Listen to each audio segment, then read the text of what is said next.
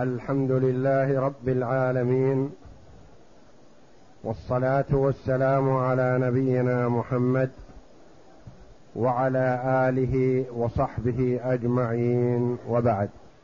بسم الله بسم الله الرحمن الرحيم. قال المؤلف رحمه الله تعالى الشرط الثالث أن يكون بمال معلوم على مال معلوم. لأنه يعتبر فيها التسليم والتماثل والجهالة تمنعها. قول المؤلف رحمه الله تعالى الشرط الثالث أي من شروط صحة الحوالة. وقد تقدم لنا أن صحة الحوالة تتوقف على أربعة شروط. تقدم لنا شرطان وهما أن يحيل على دين مستقر.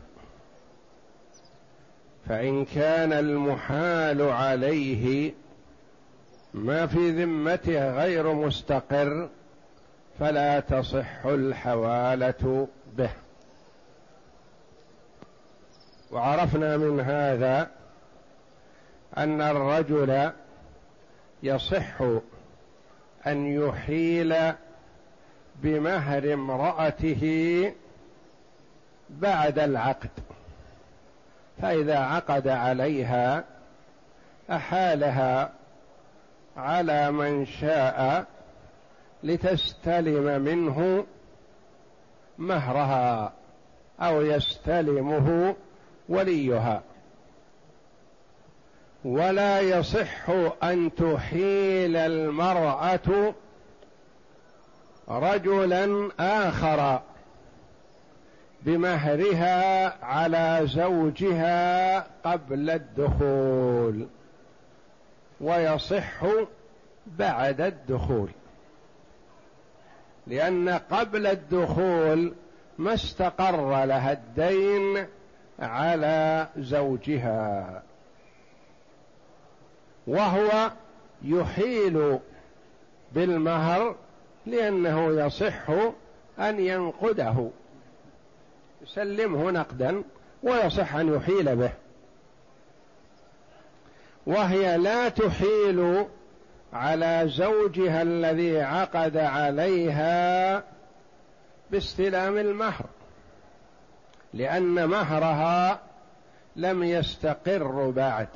متى يستقر؟ بعد الدخول. بالدخول يستقر. الشرط الثاني تماثل الحقين.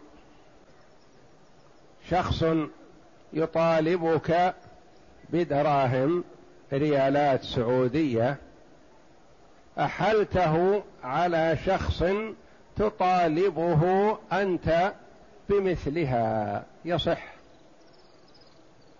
وإذا كان يطالبك بريالات سعودية فما يصح أن تحيله على من عنده لك جنيهات مصرية أو دينار أو غير ذلك من العملات.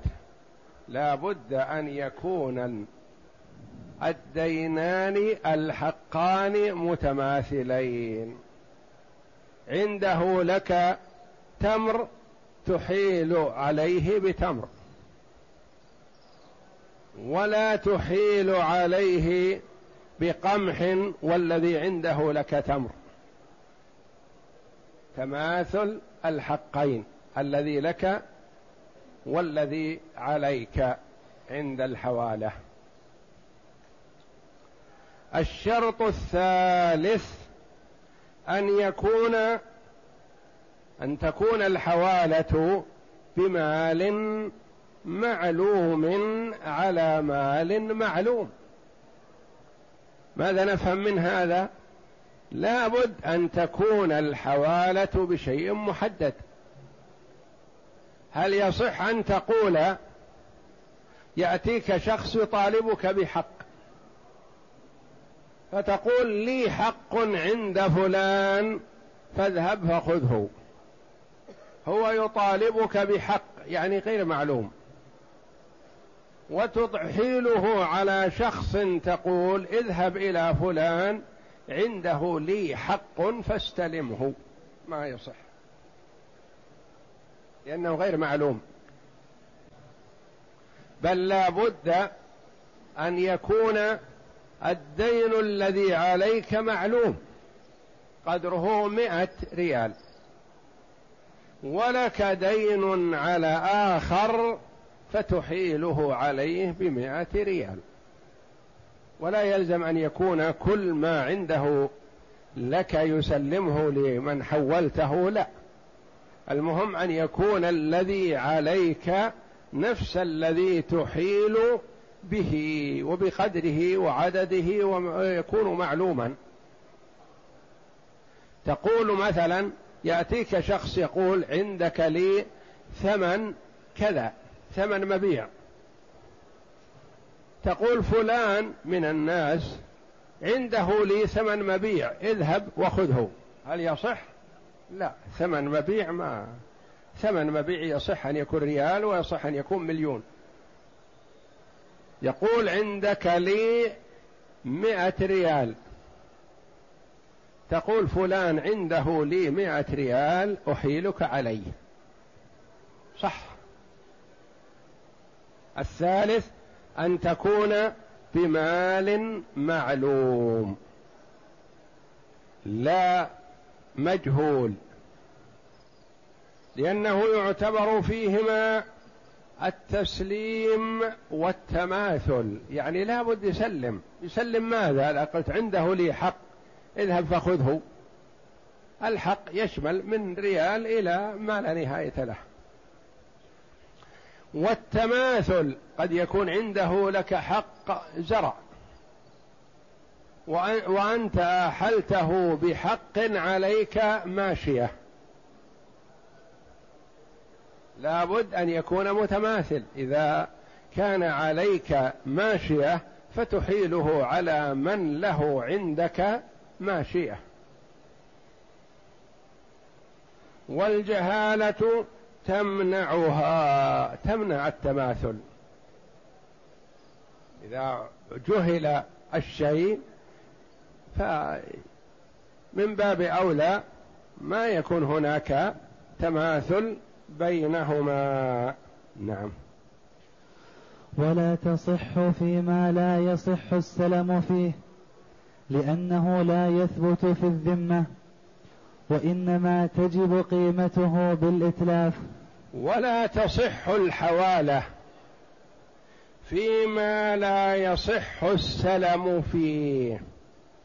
تقدم لنا في باب السلم أنه لا يصح في كل ما يصح بيعه. السلم لازم أن يكون منضبطا لأن الشرع يتشوف إلى عدم الخلاف وعدم الشجار وعدم التنازع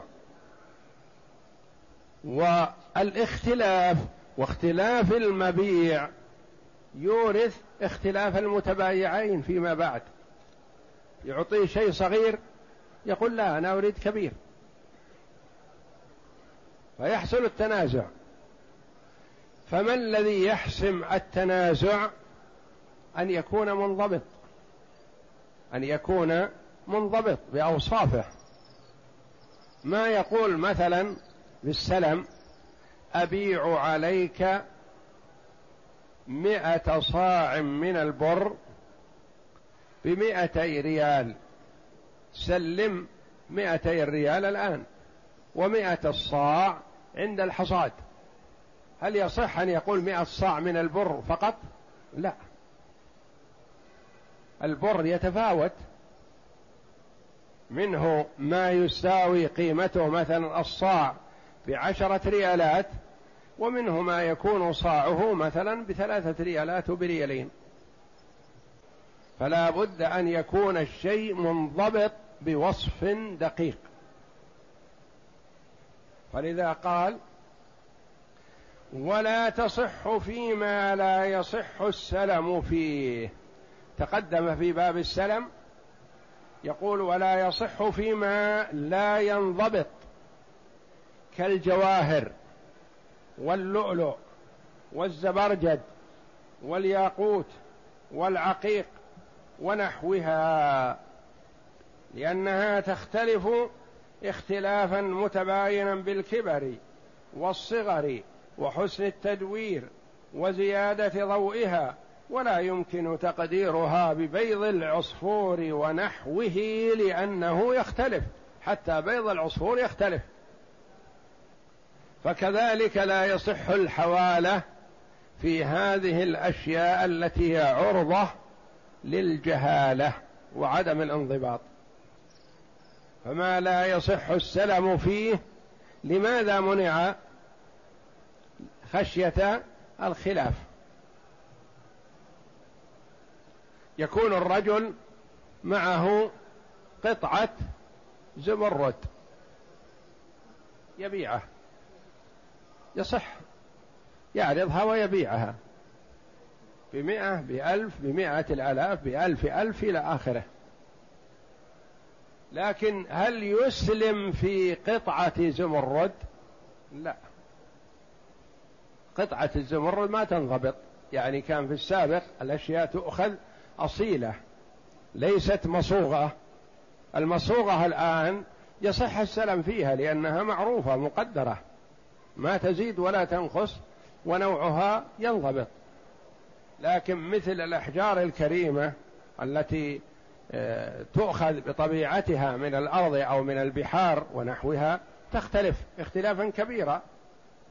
فما يصح السلم فيها فكذلك لا تصح الحوالة فيها. يقول مثلا عندي لك عشر حبات من اللؤلؤ. عند فلان لي عشر حبات من اللؤلؤ اذهب فقد أحلتك عليه بها. هل يصح؟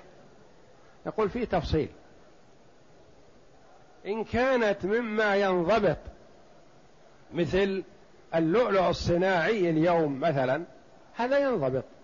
يقول تصح الحوالة لأن منعنا السلم والحوالة لعدم الانضباط. فلما أمكن الانضباط صح.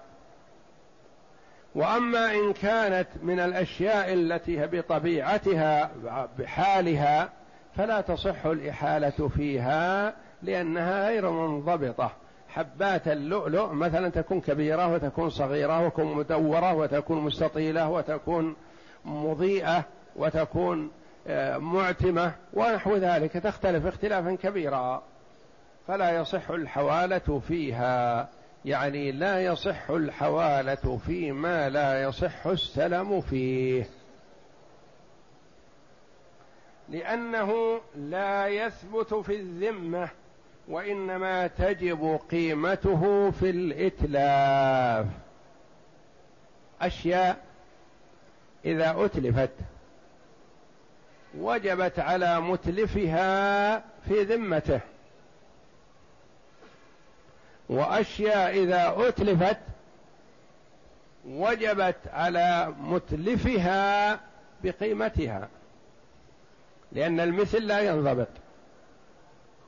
شخص مثلا معه قطعة ذهب مئة جرام من الذهب معروفة عند الناس. فأخذها شخص من يده بالقوة ورماها في البحر. جاء صاحب الذهب يطالب يقول أخذ مني قطعة ذهب مئة جرام من الذهب ورماها في البحر. فأنا أطالبه. نقول له بماذا تطالب؟ يقول طالب بمثلها. أطالب بمثلها. نقول من حقك لأنها موجودة في السوق بكثرة. مئة جرام من الذهب معروفة. فمن حقه أن يطالب بمثلها فنقول للذي رماها اشتر له ولا أحضر له مئة جرام من الذهب مثل التي رميت في البحر. واضح؟ هذه مثلية. مع شخص شاة على وشك الولادة. جاء شخص آخر وتعدى عليه وذبحها فجاء صاحب الشاة يطالب. يقول أريد شاة مثل شاتي. سنها كذا. على وشك الولادة كذا. مضى لحملها كذا. هذا ما ينضبط. ثم الشياه تختلف من حيث كثرة اللبن وقلته ومن حيث آه، ما في بطنها واحد أو اثنين أو ثلاثة. هذه ليست مثلية. فنقول يعرفها الناس كم قيمة شاة فلان حينما ذبحها فلان؟ يقولون قيمتها سبعمائة ريال. نقول يلزمك الذي تعدى على الشاة أن تدفع القيمة. ولا نلزمه بشاة مثلها لأنها لا تنضبط. فهذا معنى قول المؤلف رحمه الله وتصح في كل ما يثبت مثله في الذمة وإنما آه، ولا تصح فيما لا يصح السلام فيه لأنه لا يثبت في الذمة وإنما تجب قيمته بالإتلاف. الشيء الذي لا ينضبط. إذا أتلف تجب قيمته. والشيء الذي ينضبط يجب مثله في الذمة. كما مثلنا في قطعة الذهب مئة جرام. هذه مضبوطة ومعروفة. مثلية. يحضر مثلها ويسلمها له. الشاة تتفاوت. فيسأل أهل الصنف كم تساوي الشاة بهذه الصفة؟ يقولون تساوي كذا نقول ادفع قيمتها. نعم. وتصح. وتصح في كل ما يثبت مثله في الذمة بالإتلاف. وتصح في كل ما يثبت مثله في الذمة بالإتلاف. يعني يصح الحوالة في كل ما يثبت مثله. كالدراهم والدنانير. والأواني والأطعمة المعروفة البر والشعير والتمر والزبيب والملح والفرش وغيرها. تصح الحوالة في الفرش المعروفة لأنها متساوية. يقال مثلا أحاله على شخص بعشر بطانيات ماركة كذا مقاس كذا. معروفة. لأن هذه لو تلفت بيد متلف ما الذي يلزمه؟ مثلها. يلزمه مثلها. الشيء اللي ينضبط يلزم مثله. والشيء الذي لا ينضبط يلزم قيمته. نعم. وتصح في وت من الأثمان والحبوب والأدهان. وفيما يصح السلم فيه غير ذلك كالمذروع والمعدود وجهان. وتصح في كل ما يثبت مثله في الذمة بالإتلاف من الأثمان يعني الدراهم والدنانير والدولارات والجنيهات والدراهم وغيرها. والحبوب القمح والشعير والعرز والتمور ونحوها الموصوفة والأدهان الزيوت ونحوها. دهن شياه دهن بقر دهن إبل ونحو ذلك. هذه يصح الحوالة فيها لأنها تنضبط. وفيما يصح السلم فيه غير ذلك يعني غير هذه الأشياء من المعدودات. مئة ذراع من القماش مثلا. إذا كان هذا القماش معلوم موصوف صفة جيدة ما يختلف.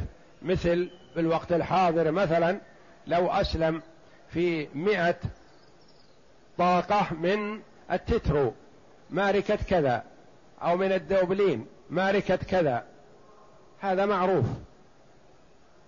ينضبط وكذلك إذا أحاله إذا كان له على شخص مئة طول من التترو مثلا فأحال شخصا عليه بها. صح لأنها منضبطة ومعلومة بماركتها وصفتها وطولها وعرضها. نعم. لا أحدهما لا تصح الحوالة به لأن المثل لا يتحرر فيه. ولهذا لا يعني في هذه روايتان إحداهما لا تصح الحوالة بها لأنها غير منضبطة والعد وحده ما يكفي. نعم. ولهذا لا يضمن بمثله. لأن هذه الأشياء غير المنضبطة لا تضمن بمثلها وإنما تضمن بقيمتها. والشيء الذي يضمن بقيمته ما يصح الحوالة به لأنه غير منضبط. والثاني تصح لأنه يثبت في الذمة. والثاني يصح لأنه يمكن ضبطه أحيانا لأن الأنواع تختلف. أشياء يمكن ضبطها بالصفة وأشياء لا يمكن ضبطها بالصفة. والله أعلم. وصلى الله وسلم وبارك على عبده ورسول نبينا محمد وعلى آله وصحبه أجمعين.